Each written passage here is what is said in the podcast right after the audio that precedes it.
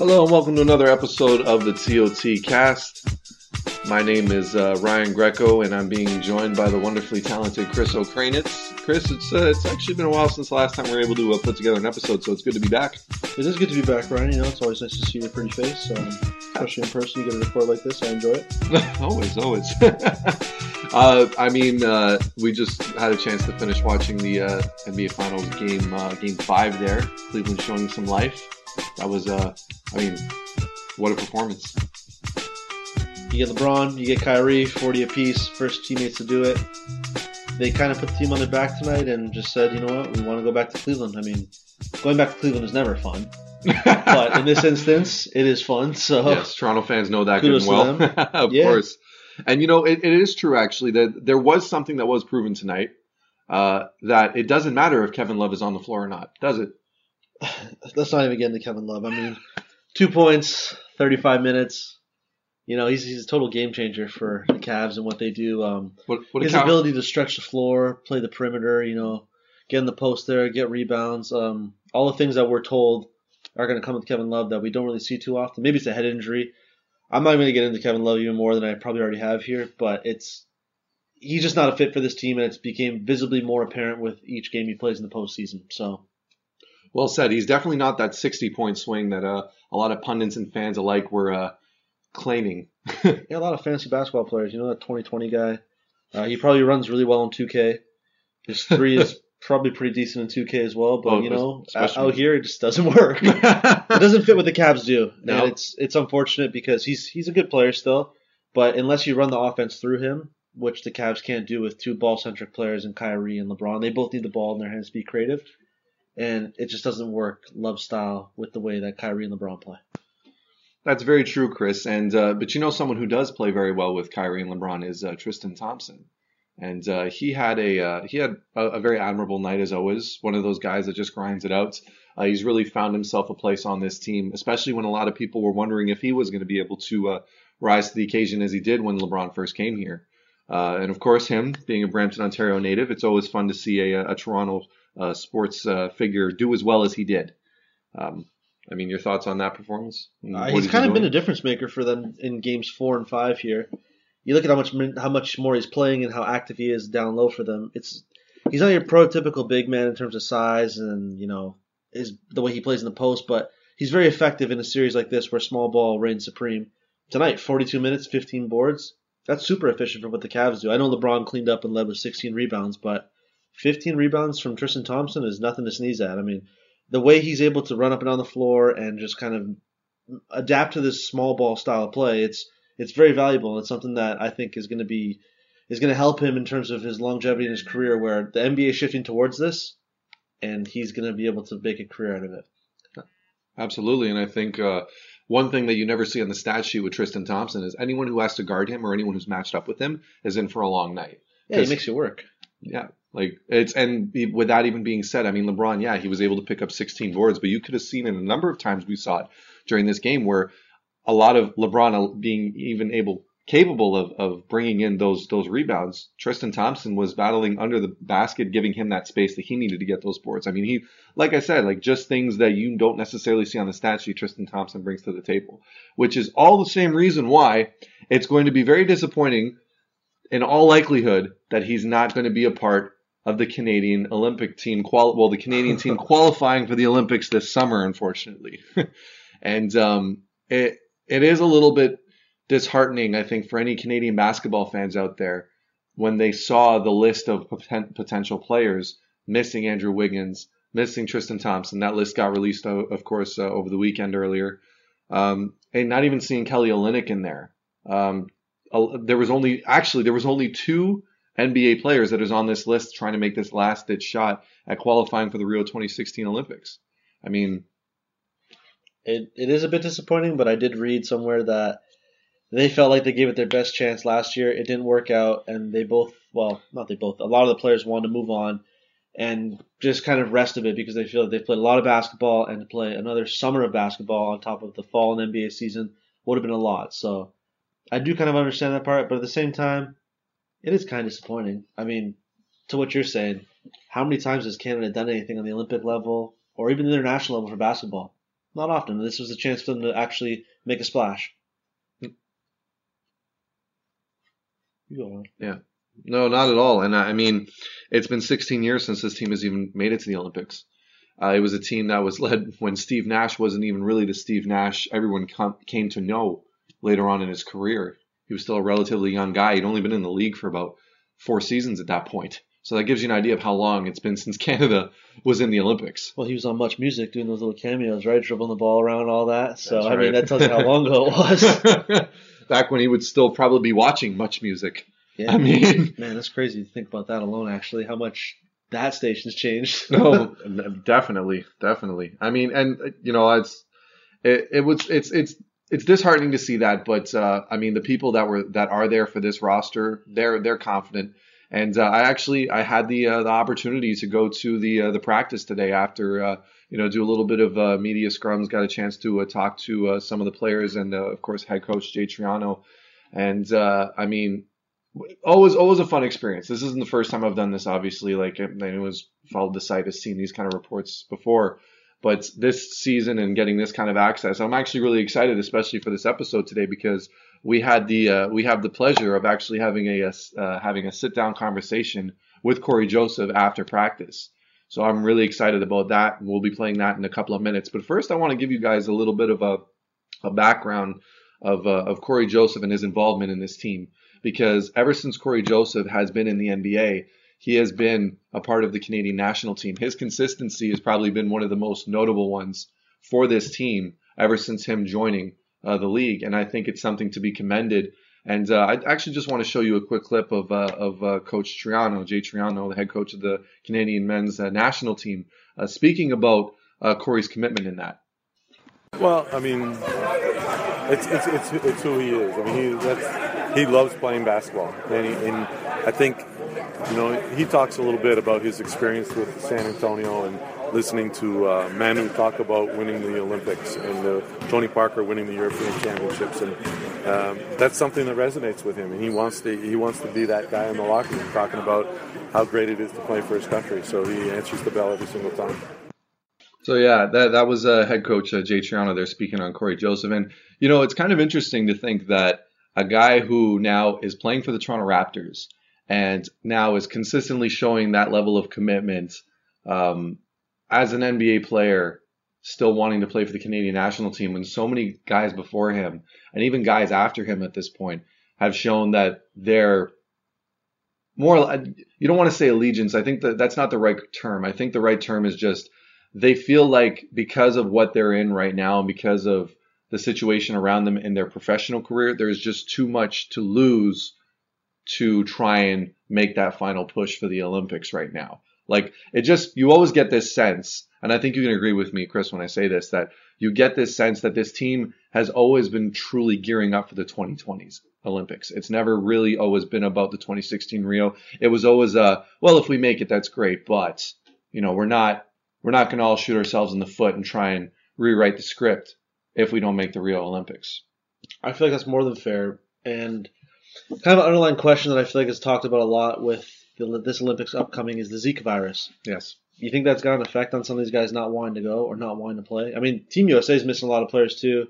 A lot of athletes in general are citing, you know, issues such as long seasons. I'm tired. I need rest. Yeah. You think the Zika virus is actually something though that's a little bigger of a storyline? It's it's interesting that you bring that up because I could imagine it definitely is, but it looks a lot worse if you're saying that as a Canadian or even as an Argentinian or as any kind of team, any kind of player from any country besides the USA.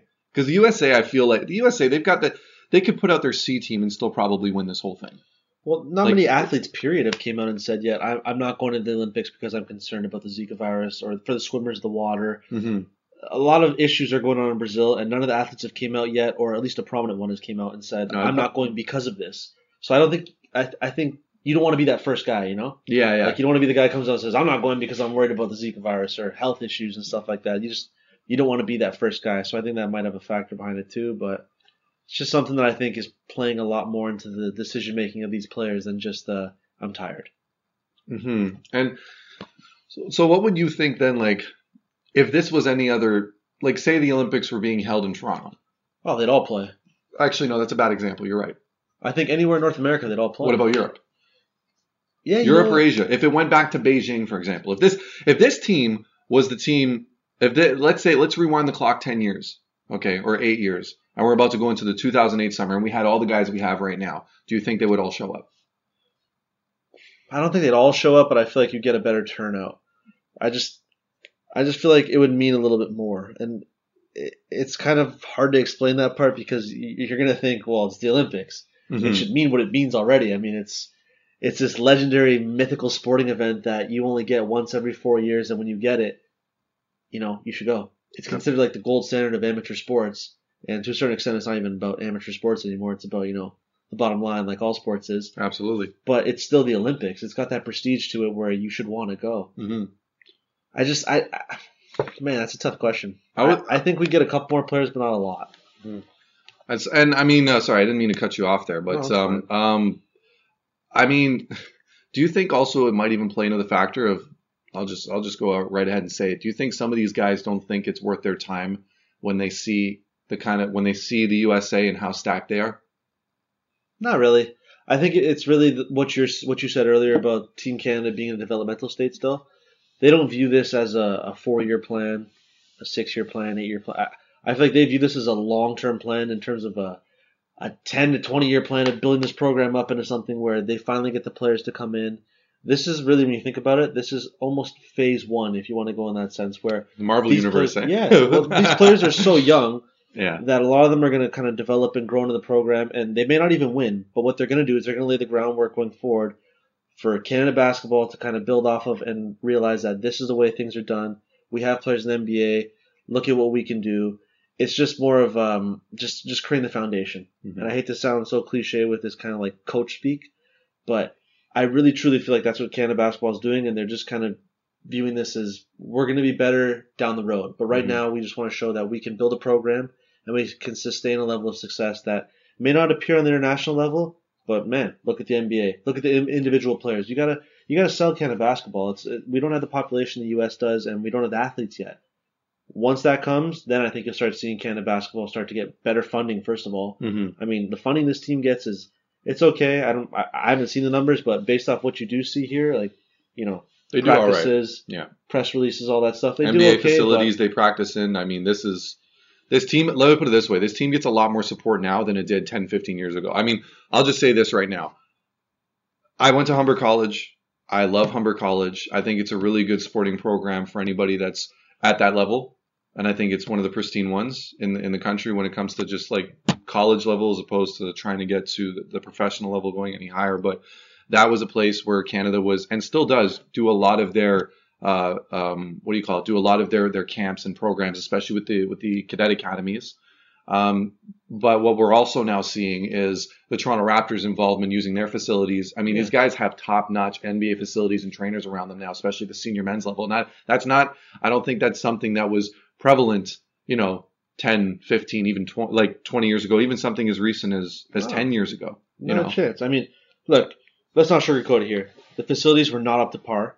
The BioSteel Center that they have with the Raptors is now. yes, I mean, we've both been to Ohio State University. I've been to even places down south like Alabama, University of Texas. Their facilities take a dump on what we have up here, and those are Mhm. just colleges. Yeah. Now, if you're a player coming down from the NBA and you're Canadian, like look at look at a lot of the guys that are coming back up here to play. You want an Andrew Wiggins, you want guys like Cory Joseph. Cory Joseph is just he's going to play no matter what. But Mhm. to use him as an example, these guys are used to top-notch facilities, getting treated, you know, royally. yep, I'm sure they get the same royal treatment here with the Canada basketball roster, but in terms of facilities and everything else you get, they're still kind of limited. It Canada is. basketball has to get the funding up and get everything else to follow it, and then I think they'll become more of a powerhouse. But th- these are all baby steps that they got to take, and it's going to grow as the game is still growing in Canada. The roster will grow with it. And I'm glad you brought up the coach rhetoric because we actually, I actually had a chance to uh, pose that question to uh, uh, to uh, Jay. Um, so this this is actually a script of Jay Triano when I asked them because this was a very young roster they brought on. They've got about, uh, to my knowledge, off the top of my head, I believe there was uh, six to seven guys that were either still in college, just a year removed from college, or are still in high school on this on this extended roster that this camp, this training camp roster that they have right now. So uh, th- this is this is his thoughts on it when I asked him, um, was this more of a developmental thing, or did they honestly believe that who they have right now, who they were able to attain, is the most talented roster? And I think it's a very interesting point that he brings up in the quote because keep in mind, if they're trying to go for the Olympic berth, they had a lot, they had the pick of the litter as far as guys outside of Andrew Wiggins and Tristan Thompson. They still decided to bring a number of NCAA and high school guys onto this roster. So just here's his thoughts on that.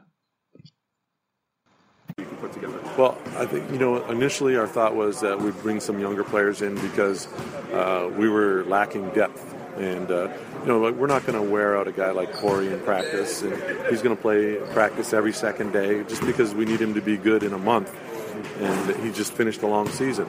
Uh, so we decided to bring some of the younger players in to give them that experience. Uh, but I would say that they've surprised us. Uh, they've really done a good job of picking things up and showing that uh, they're not completely out of place out here with, with veteran players. So it's kind of created a little bit of a, a good issue for us. So, uh, Chris, your thoughts? It's a developmental state, in my opinion. Like I'm gonna keep hitting on that here. I mean, guys like R.J. Barrett, Dillon Brooks, Chris Boucher, Melvin Ejim, who should be in the NBA. The kid's a stud, and he's he deserves to get a shot. Melvin Ejim. He had a hell of a uh, effort at the Crown League too last year. He's too. just a damn good player, man. Yep. Um, and the Pan Am Games. Yeah, guys like Dyshawn Pierre, the Scrubb Brothers.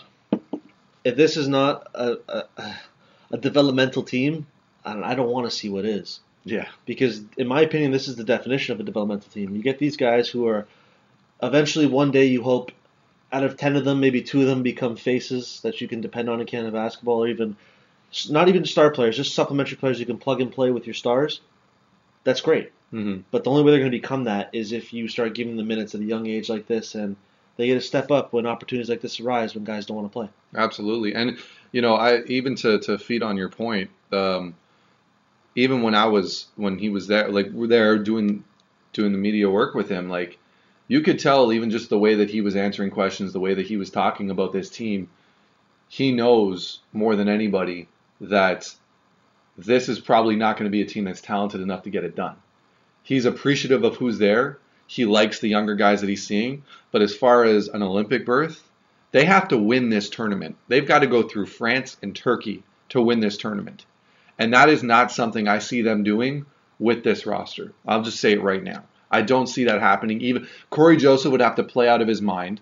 Um, uh, what do you call it? Uh, Joel Anthony would have to uh, turn back the clock. Well, Joel Anthony is really the only true big man on this roster in terms of size. I mean, Yeah, there's no Robert Sacre. There's no it's it's like- a lot of shooters on this roster. It's a I- lot of athletes, which is okay. Thomas Scrubb will have to at some point play power forward for this team, and I, I swear RJ Barrett is taller than him at this point. like that's the kind of team they have right now. And and and here's the other thing.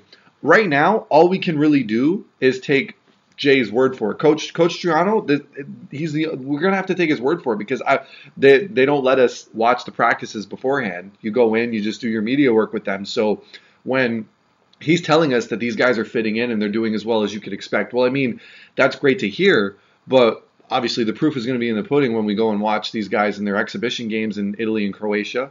It's going to be interesting to see, you know, um, if if RJ remains on this team because even the way that he was talking in the meet uh, when when we were asking him questions was that he was really just here to kind of see what it was all about, as opposed to and then he'll eventually go back to the under 17 and under 18 teams. Well, they go and try and make their push for world titles this summer. Like I don't know. Like it just seems like to your point, and then you've got Dillon Brooks, another guy who had a great March Madness, Yep. but at the same time, I mean, there's a huge difference between playing against 18 to 22 year olds and playing against grown men who've had years and years and years of experience playing both overseas and in the NBA. It may not be the same talent level overseas, but these guys have shown time and again that international basketball is no joke, no matter where you're coming from. We're kind of hoping that you're going to get a Jamal Murray like performance in the Pan Am Games, right, from one of these guys. and you're not going to get that because these teams are going to be sending their best players. It's just that's just a fact. Like the Pan Am's, as great as it was to see Canada perform well, even Canada didn't send their best players, No, right? The thing Like- is, too, is like for some of these countries, like a France, you don't know who you're going to get yet. There's no Mm. guarantee that Nicolas Batum and those kind of guys are going to come walking through that door and play for you. So y- you can't really say that they're going to get their best guys yet either. So you kind of got to hope that they don't. hmm But I, I feel like you look at this Canada roster, it's young, but it's athletic, and I feel like they'll just open the floor up, run, shoot a lot, kind of play um, a Golden State style of play where I, I hate to say that because it's just run and gun, but I feel like we've kind of just associated run and gun basketball with Golden State now. It's just kind of like the way we've just adopted it. But I feel like you're going to see that with Canada basketball. And uh, guys like Jason Calliste, people don't know a lot about him. Yeah. If he gets the minutes, you will. This is a guy that absolutely destroyed it at Detroit. Transferred to Oregon. Didn't have the same lights out numbers, but he's he's a guy that's a hell of a player. You can watch him overseas. Give him Um, the time, he'll do it. yeah, he's a guy that can shoot a lot. Dillon Brooks, like you were saying, this guy's a big time player. He steps up. He, you may not like the way that he carries himself at times, a la the Duke game there, where he shot the three and offended a lot of people. But what's wrong with playing with an edge? Oh, absolutely not. And I actually completely agree with what Dillon did in that situation. But I think that's that's for another podcast. But in all honesty, like, and then you know, at the end of the day, it's not very often that Coach K actually gets called out on a lie, which is what it was. Yeah. So I mean, Dillon, I don't really feel like Dillon had any any serious fault in that whole situation, to be honest. Yeah, I mean he could have handled it differently, but at the same time, it's like it's it's basketball. I felt he was pretty humble about the whole situation, to be honest, to a certain extent. the game's just the game's rapidly evolving, Yeah. and that's a part of the evolution of the game right now that some people, generally the old school people, can't stand. And Yeah. it's just it's just Uh, the way the game's transcending. So Mm, yeah. No, you're right. I, I, to be perfectly honest, I think those people need to wake up and realize that that style of basketball died in the 70s.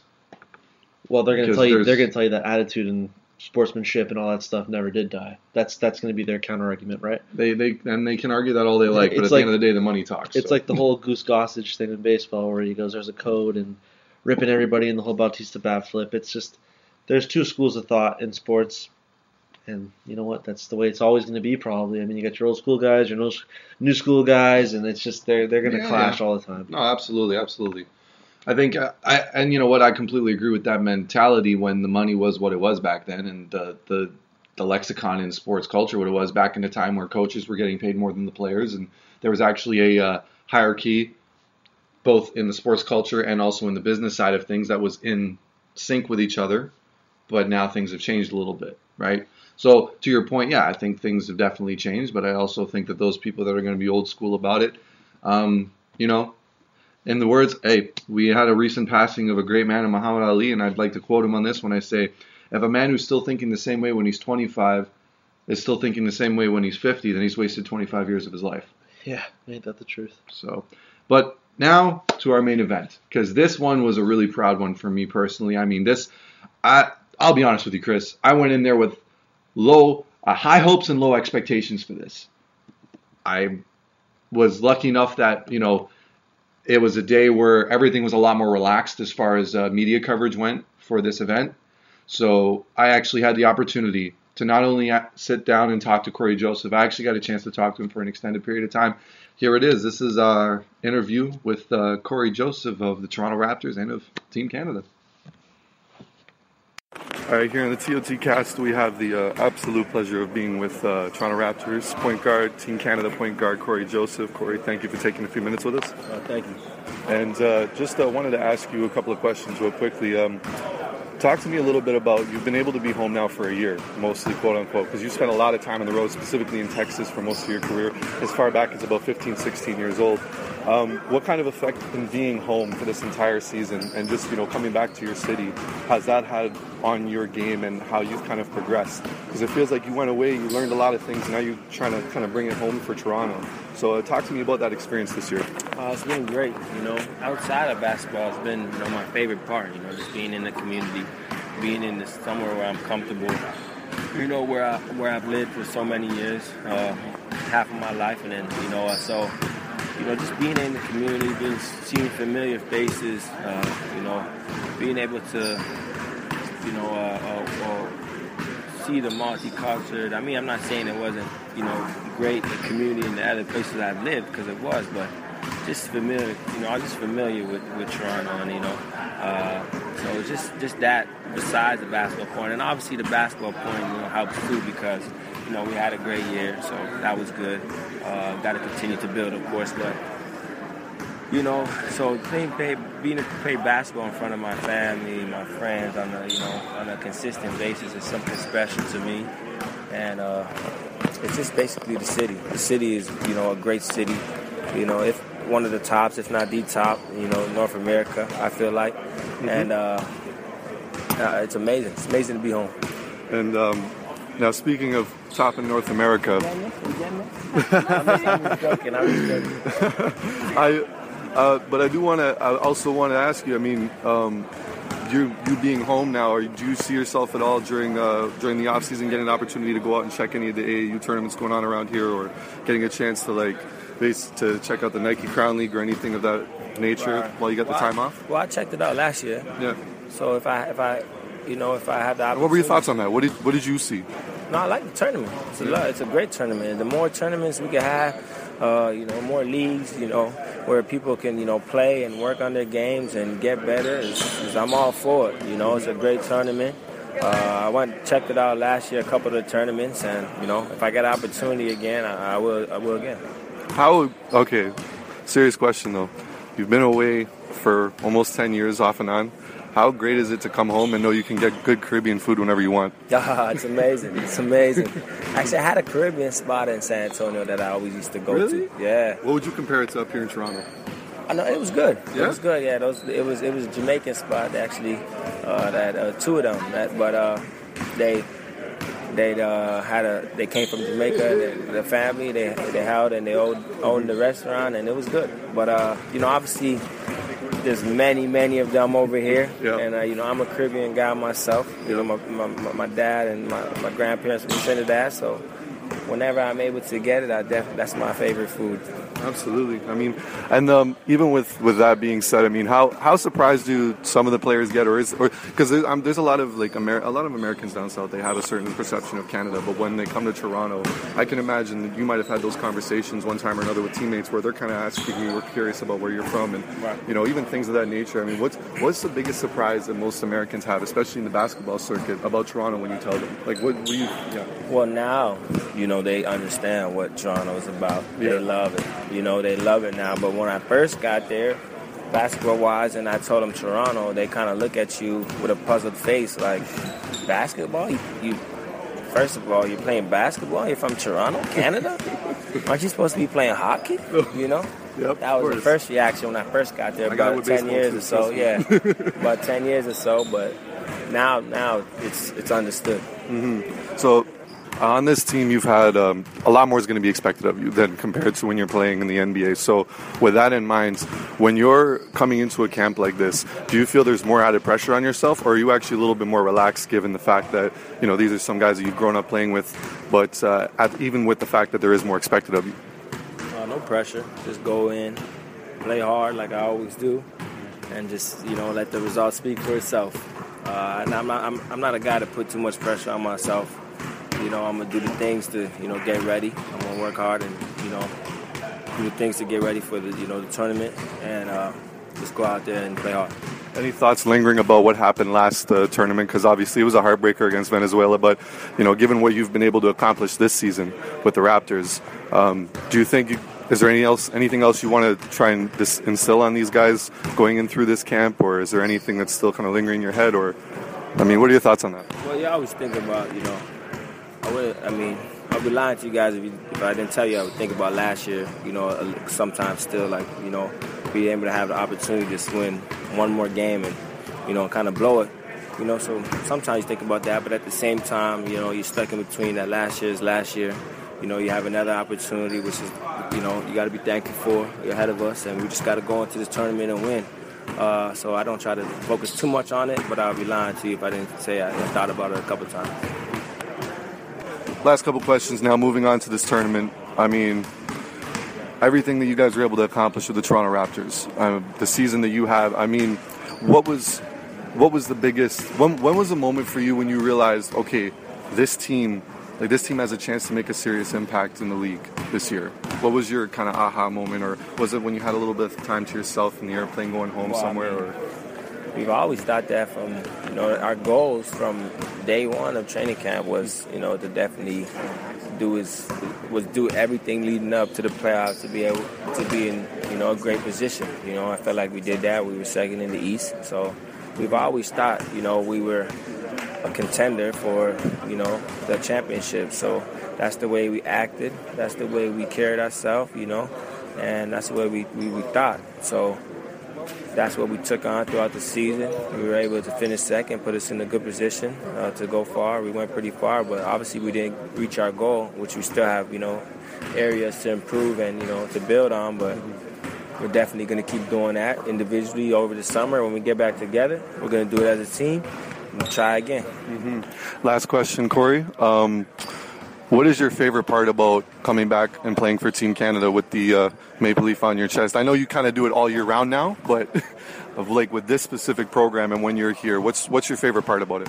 Just uh, just the, the people, the people that you know, like I said, the people I grew up with. Uh, you know, all the you know, being able to you know bond with, with the players again. Uh, obviously, the coaches, the staff, uh, just the camaraderie that we you know that we that we build and that we have. Cory, thank you very much for joining. Appreciate it. Thank you. And there you have it. Uh, the Toronto Raptors and Team Canada's very own Cory Joseph uh, was nice enough to give us a few minutes here on the TOT cast. And um, Chris, I, you know, I, I, I shared you this little story off air, but I think it's a it's a true testament to his character. Um, last year during these uh, these camps, leading up to uh, Canada's run of the Olympic qualifiers, when Cory first came into the uh, the the media scrum where we were going to be asking him all the uh, all the questions, uh, first thing he did, nice and loose, saying hello to everybody, very polite, uh, even cracking a joke beforehand, which was I think it like especially for a lot of younger people in the media that were kind of a little bit nervous doing this, uh, you you know saying saying some joke like it was his birthday and he went it's like next time you guys gotta make sure you bring some champagne for me and it was just he's always had that kind of light attitude towards things, especially involving the media. But uh, even to this year's point, when when uh, Cory came up to do the uh, the, uh, the, the scrums, uh, he came up and he shook the hand of every single person in the circle about to ask him questions, and literally introducing himself to every single person. Everyone knew who he already was, but he came up, looked everybody eye, shook their hands before beginning into the uh, getting into the actual media scrums. And let me tell you, I've been in a few. I've been in enough now to know I have never seen anyone else do that. I have actually never seen anyone else, especially a player. I mean, he's an NBA player now, NBA veteran. You could even make the argument. And for a guy to come up and have that kind of maturity to just even just be polite enough to do that with people, I really, um, it really just kind of set the tone for that whole experience. And you know, once again, him, you know, coming to the side and giving it a few minutes. It was, it, was a very, it was a very special moment to be able to kind of share that with him. So I appreciate him coming on and sharing his thoughts about this team. So yeah, it was, it was, it was great. You're not going to plug your favorite Caribbean restaurant? I mean, you guys got all into the Caribbean food there. You're not going to plug you. You plugged on episodes where we don't even talk about Caribbean food. So go on. That's true. Plug your favorite spot. Freddy's Kitchen at five and ten, baby, in Mississauga. So Cory, if you're ever listening to this, you got to check out Freddy's Kitchen. You ever find yourself out in the West End in Mississauga? Maybe you're like chilling with Party Next Door or whoever might be out here, or Anthony Bennett at Anco. It, it doesn't matter. But at the end of the day, at the end of the day, or maybe visiting your homeboy Tristan Thompson when he's at home in Brampton, you got to come over to Freddy's Kitchen, five and ten. There's also a second one that you like to plug when we had uh, Natey Adjei on the air with us when he was a member of the Argos, but now he's gone to Edmonton. But he'll be back, you know. He's from here. Absolutely. There's another spot you two, well, the three of us all love that you haven't plugged yet either. You were trying to get sponsorship for a while, and you know. Go on, you can plug that one too.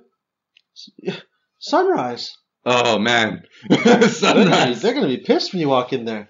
It's okay though. Sunrise knows I love them because they already have Natey's backing. They have the backing of a professional athlete, and then they have the backing of a uh, of a major editor of a uh, of a major site in the FanSided network in Chris Okrainetz. Listen so to you, buddy. Just they don't dish out compliments. They don't need me. That Freddy's Kitchen needs my love. They need my support. Okay, Sunrise is good. Sunrise is a chain. Let's remember that. Sunrise has multiple locations across the city.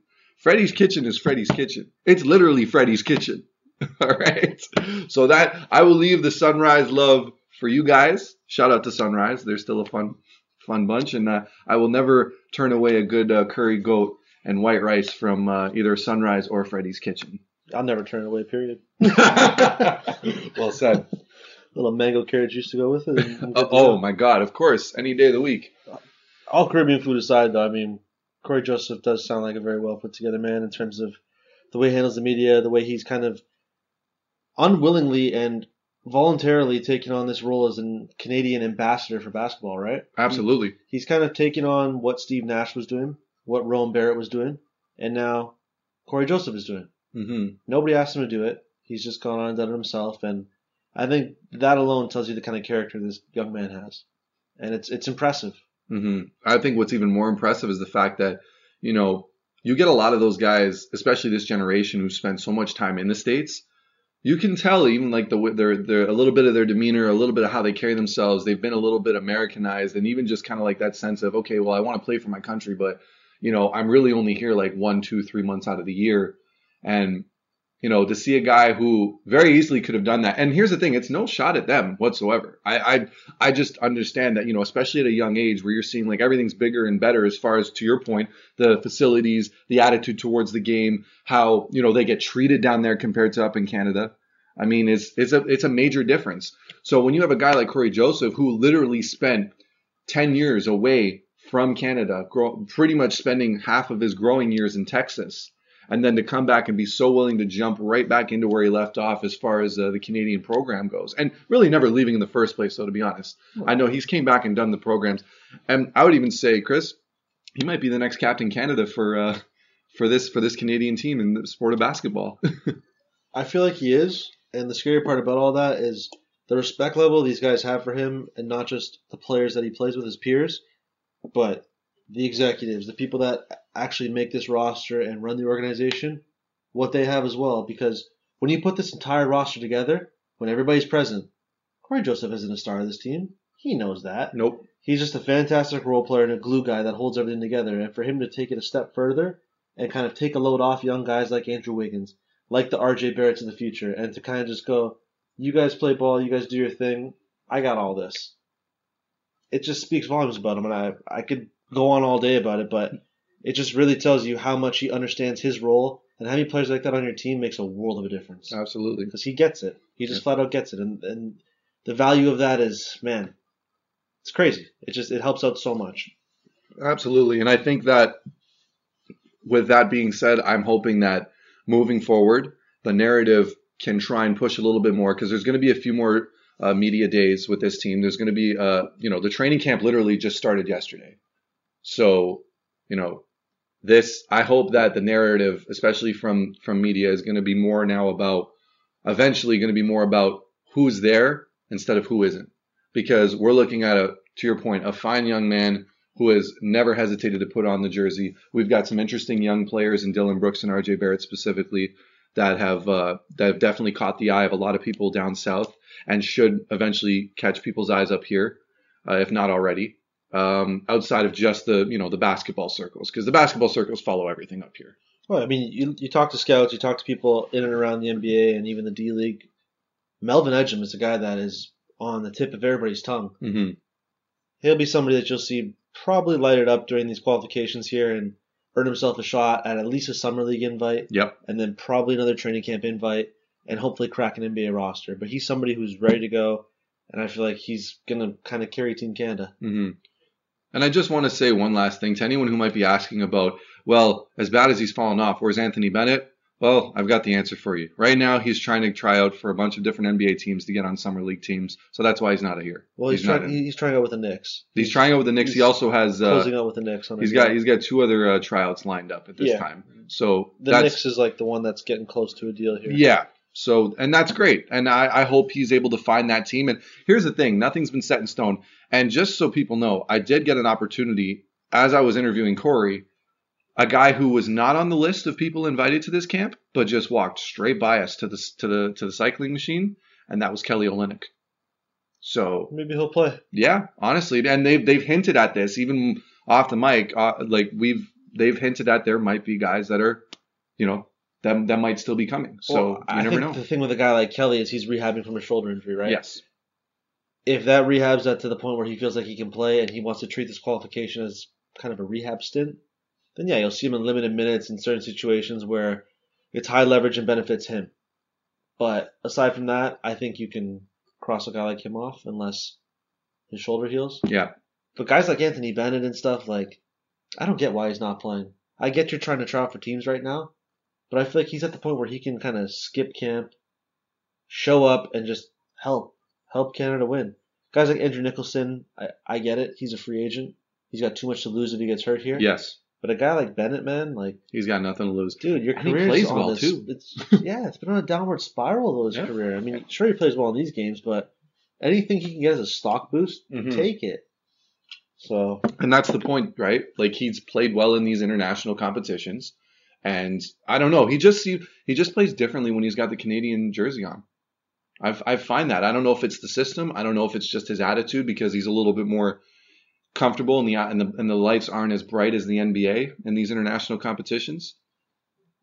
We I I don't know. I don't think you like I- none of us really know what it I is. hate to be that guy, but I think they're playing lesser competition. yeah, and These no, no, that's that a, he can he can play it. against and compete. yep. I'd imagine if they played a higher level team, let's say like a Team USA or even where the stakes were a bit higher and they played like a Spain, we'd see the same thing. hmm We'd see the same Anthony Bennett that kind of played himself out of a job in Toronto, played himself off the Raptors out of five roster. Quite frankly, brought up all these question marks about character, work ethic, how much does he love basketball, all these things that came up and made a lot of people very frustrated with him. I think you would see those again. And Mhm. he's still really young.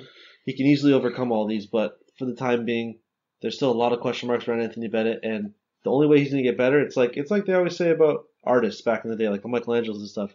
They didn't get great because they were born great painters. They got great because they painted a lot. Anthony Bennett's only gonna get better at basketball if he plays a lot. And I'm not talking going to the gym and just shooting jumpers and working with your trainer. He's got to play. He's got to Yeah. play somewhere. He hasn't played trying that out, much. yep, and then trying out in front of scouts and all that. Like nothing's nothing's gonna change. Nothing's gonna compare to actual competition. Yeah, especially at a high level where guys are going to come at you full speed. Mhm. Can't emulate full speed or game speed. Mhm. Stuff. Yep. Well, and I'm I'm looking forward to what's gonna be happening for the rest of this week. So we'll uh, we'll definitely keep everyone posted on that. Um, but uh, as far as this, uh, as far as you know, between a, a very entertaining finals game and uh, getting a chance to have Cory Joe on this uh, on this episode of the TOT cast, I think it's been uh, you know considering that we're talking, we didn't even have to really drop anything on the Toronto Raptors or for this episode. I think we did all right today. That'll come. You That'll know, come. oh, there'll be there'll be plenty of time for that, but Yeah, you know, this is a nice little break from the norm, Chris.